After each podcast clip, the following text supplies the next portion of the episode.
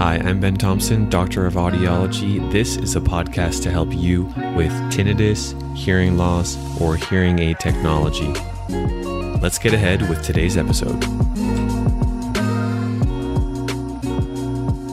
Hello, everyone. This is Dr. Ben Thompson. Today, I am with Don Schum, who is head of audiology at Whisper. Don has decades of experience helping patients hear better and helping patients reduce and improve tinnitus. Don, we're going to start by talking about hearing people when there's background noise, whether this is a restaurant, a group gathering, just a dinner with a few friends or family. Why is it so important for us to hear people when there's background noise? And is this a big problem and is this a common thing? It definitely is a common thing. It stems back to the way the auditory system works. The the auditory system works. Uh, your your inner ear basically has to take a very complex set of sounds that are happening in the world around and create a very precise and intricate code that gets sent up to the brain that the brain can recognize. And the problem is that they're um, in the presence of sensory neural hearing loss, which is what most adults, when they acquire hearing loss, they acquire sensory neural hearing loss. The problem with that is that the it, it disrupts quite significantly the ability of the of the inner ear to create that code in a very precise manner. And so what ends up being sent up to the brain is a very imprecise representation of the sound that's out there. And so the brain has learned that it's it's used to getting a very well coded signal, a very clear coded signals, and then it can separate out the voice that you're interested in listening to from all the other voices. The problem is when it's getting a poorly coded signal coming up from the from from the inner ears then it just can't do that job as easily. And it can still get done to some degree but it takes a tremendous amount of effort and concentration for the person who's dealing with hearing loss to go through all that information and figure out what's what what's there and what's not there and and and find the information a lot of people when they think of hearing loss they think of it as the inability to hear certain sounds and that's true. That's part of uh, of what hearing loss is all about. But really the way i like to talk about it the way i like to think about it is that most people who have hearing loss are dealing with the inability to make sense of the sound that are out that's out there. They they can hear it all especially when you get into a noisy place and the levels are higher. It's it's no problem hearing a lot of sound. In fact it feels like you hear a lot more sound than the person with normal hearing does. But really, with the with with the problem is the ability to take all that sound and and organize it in the way that a person with normal hearing is able to do relatively effortlessly.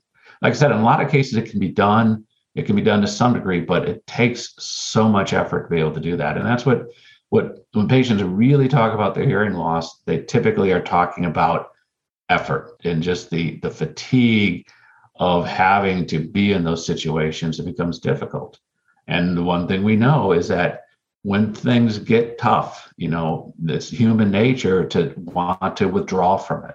If you can fix it if you can deal with it great. But if you can't you know you know you, you tend not to do things that are unpleasant. You know that's just human nature. And if you can avoid doing unpleasant things you will you will draw from that. And eventually you just get into the habit of not using your hearing as much as you used to or in the sort of situations that you used to because it is it is so difficult to be able to deal with all that sound and organize it in a normal way. We're here with don schum phd audiologist on the treble health podcast. We're talking about speech understanding when there's background noise the most common representation of hearing loss or hearing difficulties. And we've seen this, we've heard this, we know this is real. What are the solutions? What are ways to improve it? Well, sometimes that's technology, sometimes that's more more natural approaches to communication. Don, you've joined a company called Whisper that I'm a big fan of that's trying to improve hearing in background noise with the technology piece of this. Mm-hmm. Is that possible? And how much better can we improve hearing without getting into the cochlea, the hearing organ, but instead working on the technology that processes the sound. What have you all seen so far with your research and having real patients use your hearing aids? I'll get into that in a in a second, but before I do, I, I do want to take a step back and echo something that you just said is that to deal with difficulties understanding in different environments, technology is one solution, but it it technology should be seen as part of a series of solutions. And and part of that is is how you manage the environments that you're in, not to avoid the environments, but to use good communication habits um, it can get down to having the people who talk to you on a regular basis also to develop very good uh, communication habits uh, to be able to make sure that they're doing everything that can help uh, you out. Uh, but when it gets down to what can hearing aid technology do, that's a problem that has been facing the hearing aid industry for as long as the hearing aid industry has been around, basically. There are two basic things that hearing aids need to do. One is to make sounds louder. Uh, when you when you have a hearing loss, you do you do miss some sounds. You know that is part of having a hearing loss. But making sounds loud enough to hear is pretty straightforward to do in a hearing aid. Uh, you want to do it in a way that the sound quality is very good. But that's something that, that the hearing aid industry has figured out a long time ago. And and as the bandwidth of loudspeakers gets better and, and as the quality of the audio processing gets better, the sound quality that we can provide gets better and better all the time. But just getting things hot, loud enough to hear is is a pretty a pretty straightforward problem to solve. The second thing that a hearing aid needs to do is to try to somehow deal with the noise that's in the environment. Because, like I said earlier, the ear, because of the damage that the ear has gone through, it can't do that job of taking that intricate amount of sound input and really creating a very well represented version of that sound to send to the brain. And so we have to have the hearing aids do that ahead of time before that sound goes into the inner ear and gets corrupted by whatever's going on in the inner ear. We try to pre correct it by doing what we can to the signal. And one of the best things that you can do, uh, no matter what type of hearing aid technology you have, is to you know decrease the amount of noise in the signal and or increase the amount of of what you want to listen to in the signal. So increase what we call the signal to noise ratio. And the better you can do that, the better the ear can then send information up to the brain that the brain can use. That has been something that has been known for decades. It's been a challenge that's been around for decades. A lot of different technologies have gone after it. Uh, probably the most effective technologies that exist in hearing aids today and have existed in hearing aids for at least the last you know 15 years or so has been automatic directionality and that's where hearing aids automatically will change their their sensitivity pattern to emphasize sounds coming from in front of the person and so that works in concert with the person like i said earlier doing the right things to make sure you're organizing your situation properly. If you're trying to talk to somebody in a noisy environment, make sure they're in front of you, make sure they're not too far away.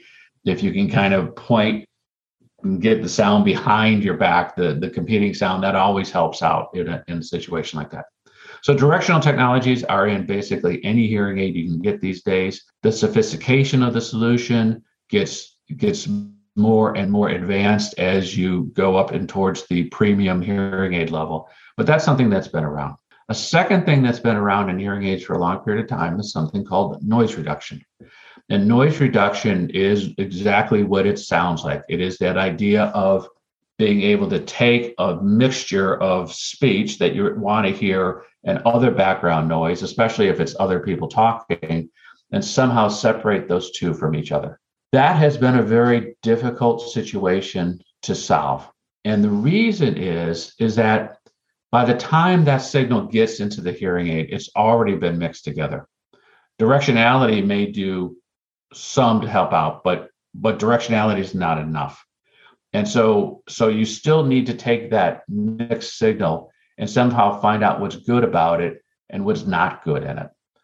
And a lot of techniques have been used in the past with some success, but not a tremendous amount of success because it's been very difficult to apply any sort of specific filtering to make part of the signal go away and keep the other parts of the signal. One of the challenges is that the speech signal, there's information in the speech signal across the full bandwidth of a hearing aid. So from low pitch end to the high pitch end, there is information that's in the speech signal.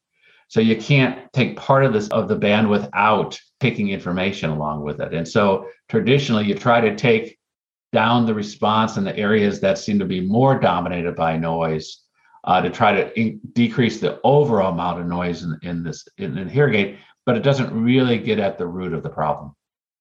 What we're doing at Whisper is is something different because one of the things that we were very concerned about with Whisper is to be able to u- have enough processing power to really use some advanced artificial intelligence based signal processing ideas to try to do that separation. And the thing about most advanced computer systems is the bigger the computer you have, the, the more effective you can do the, the solution.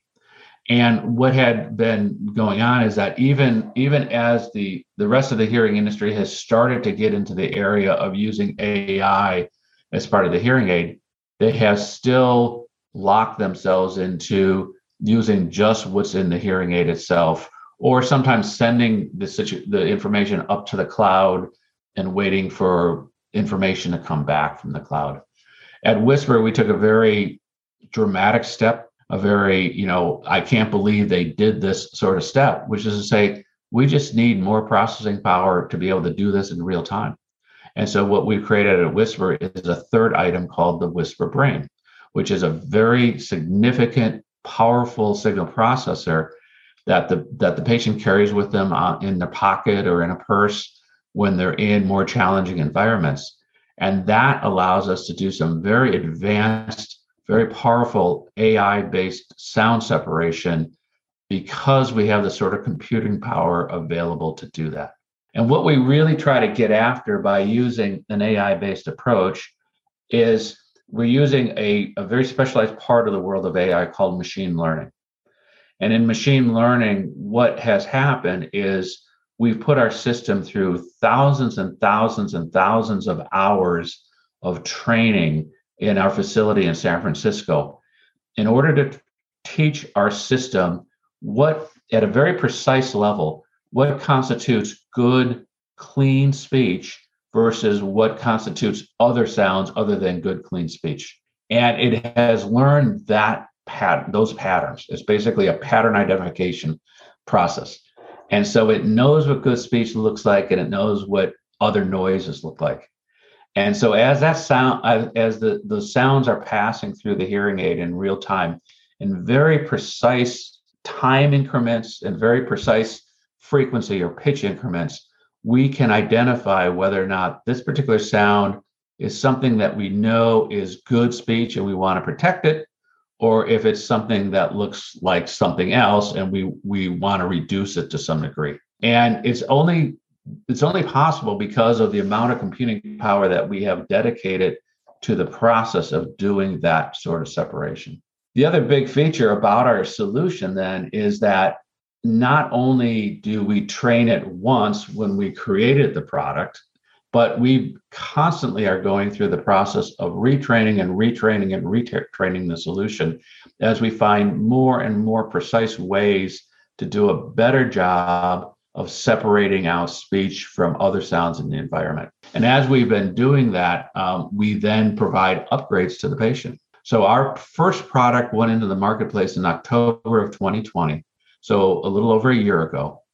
And since that time, we've done four major upgrades to the signal processing in the hearing aids, and we send those out to um, to the patient's system. And so basically, patients who would have bought hearing aids back in October of 2020, if they bought another high-end hearing aid, they have exactly the same hearing aid now that they had 15 months ago, which is probably a very good hearing aid when they bought it. But it's going to be that hearing aid for as long as they own the hearing aid. If somebody had bought a Whisper product back in that time period, they are now on their fifth generation of that product. And most of the updates that we do are related to how much improvements in our ability to to apply this what we call the sound separation engine to try to do that job of separating speech out from background noise. And, and how effective has it been so far with your testing with many patients now, many individuals using the devices. How do you determine success with your testing and mm-hmm. where do you think it can go from here? how good can the software actually get? That's a good question. If you if if you ask our machine learning experts, they have an idea in their mind about how good it can get. What we have been doing, because it's a, a, a bit of a moving target, and because if you do actual testing with patients, though that process takes a while to run a clinical trial like that. So because we're going through some rapid development cycles right now, we have been um, we have been looking much more at technical measures of signal to noise ratio improvement. So there are testing routines that you can do in the laboratory to take a, a speech plus noise input signal, put it through a hearing aid, and then take a look at the output to see how much the signal to noise ratio has been improved. Um, it they relate they they're very well coordinated with what patient performance should be, but they're not necessarily with patients at this point in time. Um, and what we've been seeing is we've increased the efficiency or the effectiveness of of being able to um, remove noise by about since we first released the product to the marketplace. I believe we've seen about a six-fold increase in the ability to reduce uh, speech and noise. So compared to what we did when we first came out back in October 2020, we've been able to increase the signal to noise ratio improvement by a little over 3 dB, which in the hearing aid world is a pretty big improvement on top of what a good modern premier product hearing aid should be doing at that point in time. So that that's evidence more i mean it's evidence of that the hearing aid is doing something really well but it's also uh, evidence to to show that this idea that within a little over a year we've been able to continue to show product performance improvements because of the upgrade system that we've been doing so uh, we've been pretty uh, pretty happy with the progress that our, our technical staff has been making in in making improvements we benchmark against other high-end products in the marketplace, either products that you can get from a private practice office that you can go to, or products that you can get via um, a, a, web web-based system. You know, there are some products that are going direct to consumers these days. And what I don't want to get into the numbers because that gets a little bit, you know, it gets a little bit dicey to start you know comparing to other people but we know that we're outperforming those other solutions at this point in time clearly because of the sort of signal processing that we uh, that we're doing this ai based signal processing. Well i personally want people to hear better in all situations and when 8 out of 10 people are describing background noise places group situations as their main problem then if your solution, if Whisper can provide even marginal benefit and hopefully much more, then it's worth considering for anyone who that is their main problem. And as we're wrapping up here on the Treble Health podcast with Don Schum, PhD, head of audiology at Whisper, I wanted to again stress that the best way to treat hearing loss and to manage hearing loss is with a combination of technology and natural communication strategies. Mm-hmm. Don, would you like to have any final words here for our audience, and then also what we can expect of Whisper's growth and where where someone who may be listening who might be interested in trying them should head to learn more?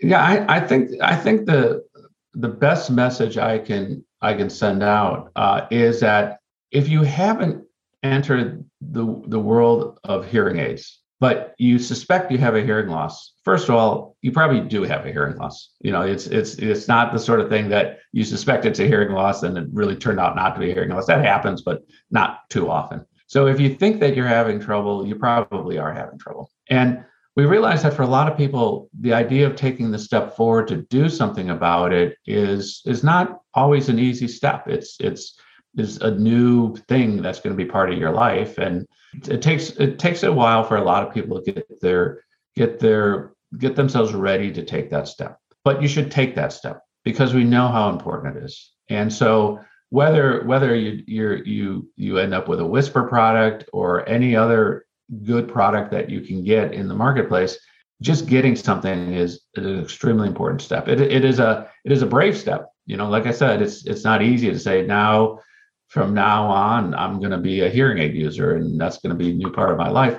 It's, it's something that, in my experience, talking to patients over more than 30 years in, in the field, it's rare for someone to say who gets hearing aids and, and starts using them consistently.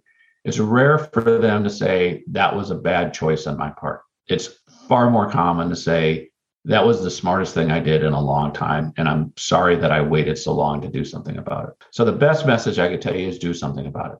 We have some great, great solution at Whisper and you can find us on the on the web at whisper.ai and we would love to to be able to have you become a whisper user but more importantly what i want to do as an audiologist is make sure that you you do have that that courage to take that step to do something constructive about your hearing loss because we know you're frustrated we know it's it's not fun to live that we know that the other people in your life probably are not having a good time because you have a hearing loss. Uh, you know that you know the the that that frustration and that stress uh, goes beyond just you. It also becomes comes on on family members in a big way. And and every hearing aid that you can get these days, you you can get with it with uh, with it on a trial. You know, and the trials vary depending on where you go and where you get it. But definitely, you're going to have enough time to know if this is going to be the right solution for you.